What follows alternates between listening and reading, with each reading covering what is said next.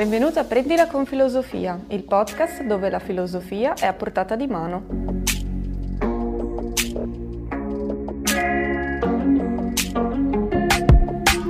Un luogo e un tempo per chi vuole fare cose pensando un po' a se stesso e al mondo che lo circonda.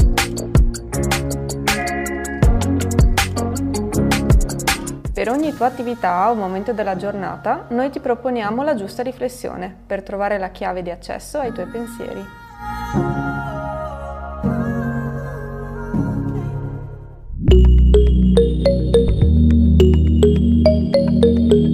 Terza puntata, terza azione. Stendere i panni, ripiegare i pensieri.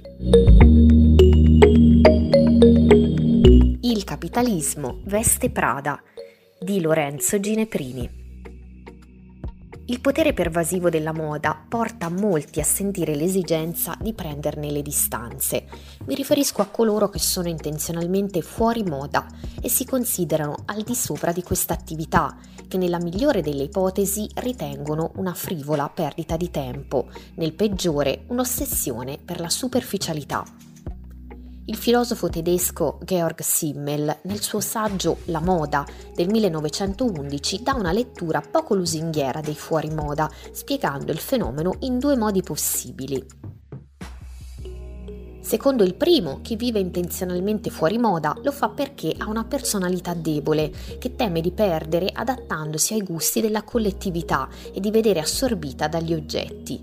Infatti Simmel ritiene che nella nostra epoca lo spirito oggettivo rischi spesso di soffocare quello soggettivo. Gli oggetti sono investiti di un potere e di un'importanza superiore a quella degli individui. Spesso sentiamo dire da qualcuno che il modo in cui si veste rispecchia ciò che è, la sua soggettività appunto. Un vestito dovrebbe rimanere un veicolo dell'individualità, un modo per metterla in luce, ma c'è chi, non del tutto a torto, teme che un abito troppo elaborato finisca per strozzare la sua individualità che sente magari già debole. L'altra interpretazione che Simmel dà del fuori moda è meno originale, ma forse più veritiera. Essere fuori moda non è che una forma di moda. Scrive Simmel, chi vuole essere fuori moda accetta il contenuto sociale esattamente come il fanatico della moda, dandogli però la forma della negazione, anziché dell'intensificazione. Come l'ateismo più radicale spesso si rovescia in un fanatismo simile a quello religioso, così chi evita i gusti della collettività cerca in realtà un modo diverso per affermare la propria personalità attraverso i vestiti. Molto più recentemente il filosofo norvegese Lars Svendsen, in Filosofia della moda, pubblicato nel 2004, nota che molti movimenti controculturali nati per rivendicare spazi di aggregazione e anticonvenzionalità finiscono per essere assorbiti dal sistema. Per esempio, lo stile punk ha conservato per poco tempo il suo potenziale anarchico, iniziando molto presto a comparire su riviste di moda fino a diventare un fenomeno di massa. Scrive infatti il filosofo che nuove sottoculture creano nuove mode e tendenze a cui l'industria poi attinge. La sottocultura o controcultura è diventata la migliore amica della moda e del capitale. Si può essere fuori moda, ma non vivere fuori dalla moda. Lo spiega con lucida freddezza anche Meryl Streep in Il diavolo veste Prada. Con spietata ironia, la Streep nei panni della direttrice di una rivista di moda dice alla sua segretaria, una sciatta Anne Hathaway, che mettersi un maglione infeltrito per gridare al mondo che ti prendi troppo sul serio per curarti di cosa ti metti addosso è ridicolo perché quel magliore è color ceruleo. Il ceruleo è stato usato per la prima volta nella collezione di Oscar de la Renta, seguito da Yves Saint Laurent prima e da diversi altri stilisti poi, fino ad arrivare in un tragico angolo casual da cui lei lo ha pescato. Perciò, continua a dire il personaggio, siamo al limite del comico quando penso che tu sia convinta di aver fatto una scelta fuori delle proposte della moda. Nel sistema capitalista pensare di vivere senza avere nulla a che fare con la moda non è possibile, sarebbe un po' come voler sopravvivere senza sporcarsi le mani con il denaro. La moda è una delle regole del capitalismo, lo strumento con il quale esso produce rapidamente obsolescenza, cioè trasforma oggetti semi-nuovi e perfettamente funzionanti in anticaglie da sostituire al più presto. È evidente che non ha alcun significato che un anno sia di tendenza il verde acido e quello successivo il grigio antracite. In questo non c'è alcuna ricerca della bellezza né tantomeno della funzionalità. Scrive ancora Lars Svensson. La moda è irrazionale nel senso che persegue il cambiamento e non ai fini di migliorare l'oggetto, ma la sua essenza è il cambiamento per il cambiamento. Poiché la moda è una condizione così radicata nella cultura e nell'economia in cui viviamo, pretendere di esserne al di sopra non ha senso, poiché non esistono fuori dal mercato, non possono starne fuori, non esiste un fuori la cultura del mercato è totale. La visione che Don DeLillo ci offre in queste righe di Cosmopolis, pubblicato per Einaudi nel 2003, è volutamente apocalittica. Non è però obbligatorio condividere i suoi toni pessimisti. Riconoscere l'esistenza di una regola come i dettami che la moda, volenti o nolenti, ci impone è il primo modo per ridiscuterle criticamente. La scelta non è tra dichiararsi al di sopra di qualcosa nel quale in realtà si è immersi o subirne passivamente gli effetti.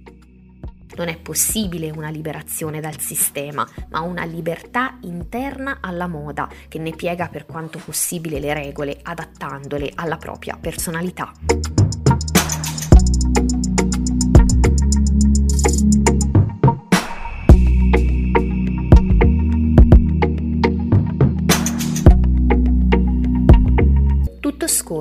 Eraclito e il divenire di Edoardo Ciarpaglini. Tutto scorre dal greco pantarei è l'espressione con la quale la tradizione filosofica ha voluto riassumere il pensiero del filosofo greco Eraclito, nato e vissuto ad Efesto tra il VI e il V secolo a.C. Benché diverse fonti sostengano che tale teoria sia da attribuire ai suoi discepoli, con il tutto scorre si vuole presentare il punto di partenza della sua filosofia, la constatazione dell'incessante divenire delle cose. Eraclito si accorse infatti che tutto all'interno dell'universo è soggetto a un continuo movimento, le stagioni, la vita, l'alternanza del giorno e della notte, proprio come se tutto fosse trasportato da un flusso che scorre senza mai fermarsi. All'interno del frammento 91, tratto dalla sua opera intitolata Intorno alla natura, leggiamo infatti che non è possibile discendere due volte nello stesso fiume, né toccare due volte una sostanza mortale nello stesso stato. Per la velocità del movimento tutto si disperde e si ricompone di nuovo, tutto viene e va.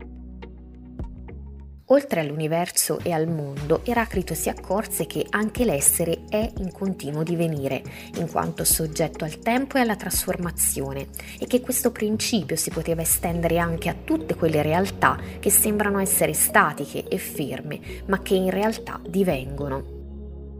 Al contrario dei suoi predecessori, il filosofo di Efeso vide nel fuoco l'arché, ossia il principio nascosto dietro le cose. Assunse questo elemento mobile e distruttore per eccellenza per simboleggiare la sua visione del cosmo come energia in perpetua trasformazione, in quanto ogni fiamma non è mai uguale all'altra e per ricordare come tutto ciò che esiste provenga e ritorni, una volta compiuto il suo ciclo, al fuoco. Egli infine capì che la legge secondo cui tutto poteva divenire era da ricercarsi all'interno di quell'eterno scontro tra opposti, nel polemos, ossia in quel conflitto nel quale essi si trovano non solo a dover lottare, ma anche ad autoalimentarsi per produrre un equilibrio, un ordine razionale, un'armonia. Questo perché, leggiamo sempre in uno dei suoi frammenti, l'uno vive la morte dell'altro come l'altro muore la vita del primo. Allo stesso tempo però non possono stare l'uno senza l'altro, vivendo solo l'uno in virtù dell'altro. Di conseguenza ciò che a prima vista può sembrare disordine e irrazionalità manifesta invece a uno sguardo più approfondito una sua interiore razionalità e armonia.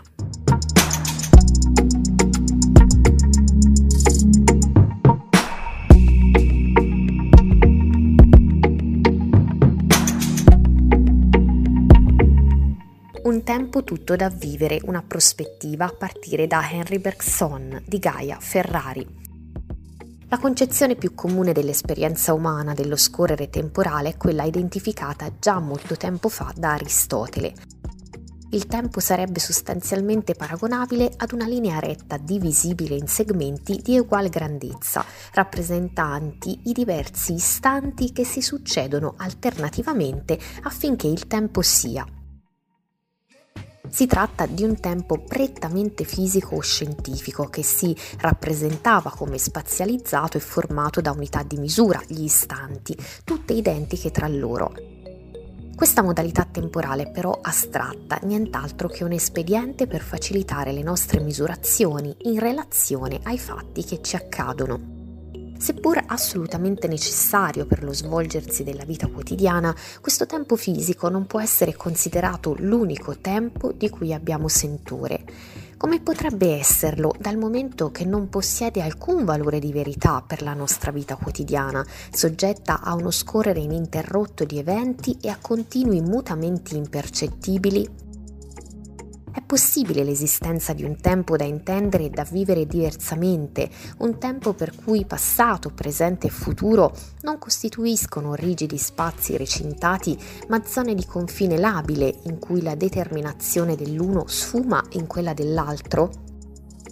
È possibile questo nuovo tempo possibile, o forse il più vecchio di tutti i tempi possibili, è il tempo qualitativo della vita, che viene vissuta al di là dei rigidi schemi cronologico-meccanici utilizzati per regolare le azioni di uno stare comune.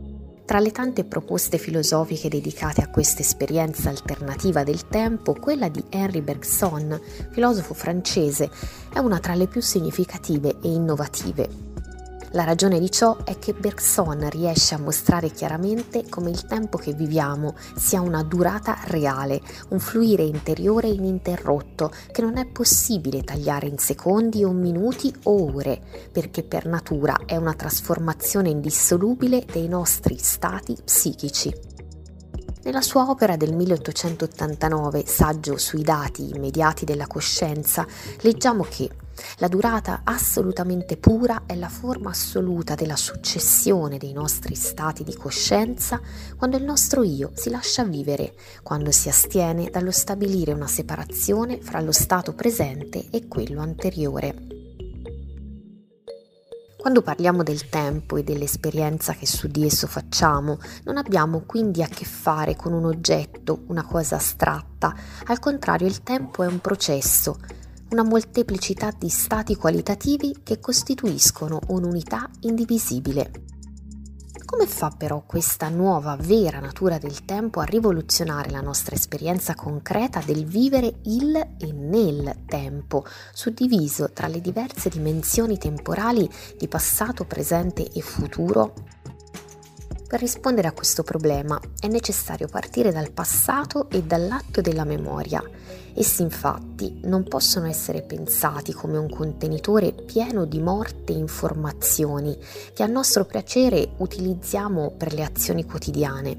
Se così fosse allora la memoria e il passato si costituirebbero solamente come conseguenza del passare di ogni momento presente e che solamente dopo questo passare si potrebbe incominciare a riempire il contenitore prima vuoto della nostra memoria. Eppure la memoria è molto di più di questa falsa profondità che si limita alla superficie. La memoria, il passato, è una virtualità che esiste e insiste sulla nostra vita. La memoria precede ogni presente e determina il venire alla luce di ogni evento attuale, di tutte le azioni concrete che noi compiamo attraverso il ricordo di fatti utili allora si può dire che il passato è come l'ombra che ci segue ovunque e da cui non possiamo staccarci. L'ombra è la memoria nella sua virtualità più ampia, tutto il passato nella sua forma più vaga e indeterminata. Noi invece, che siamo a lei incollati, siamo la forma determinata, l'attualizzazione presente e momentanea di uno dei suoi più intimi ricordi. Questa nuova visione della memoria è importante perché permette di comprendere come il tempo possa diventare un'esperienza qualitativa e al contempo paradossale, già che tutto il passato è ora contemporaneo e coesistente con il presente stesso. Ciò significa che il passato non è più fisso, ma si muove costantemente in se stesso e nel presente che lo attualizza e il presente ci incalza e ci scalza accollandoci continue nuove forme. Ma in questi incalzare il presente rappresenta l'apertura di un vuoto di relazione tra passato e futuro. E il futuro, infine, non è più l'attesa angosciosa e colma di paura per un avvenire ignoto, esso diventa il destino della nostra vita spirituale, in cui è ripreso e ripetuto il livello del passato che abbiamo saputo scegliere e realizzare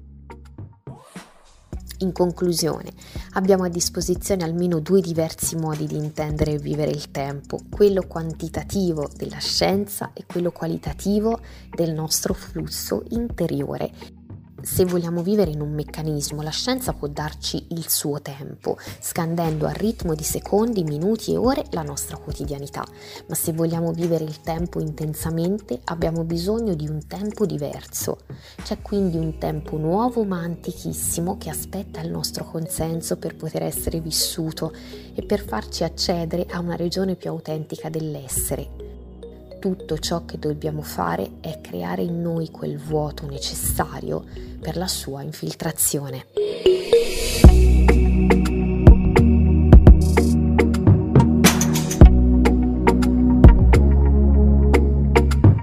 E con questo hai finito di fare il bucato e non ti sei nemmeno annoiato. Se il podcast ti è piaciuto, scopri le altre puntate per riempire le tue azioni quotidiane con un po' di filosofia.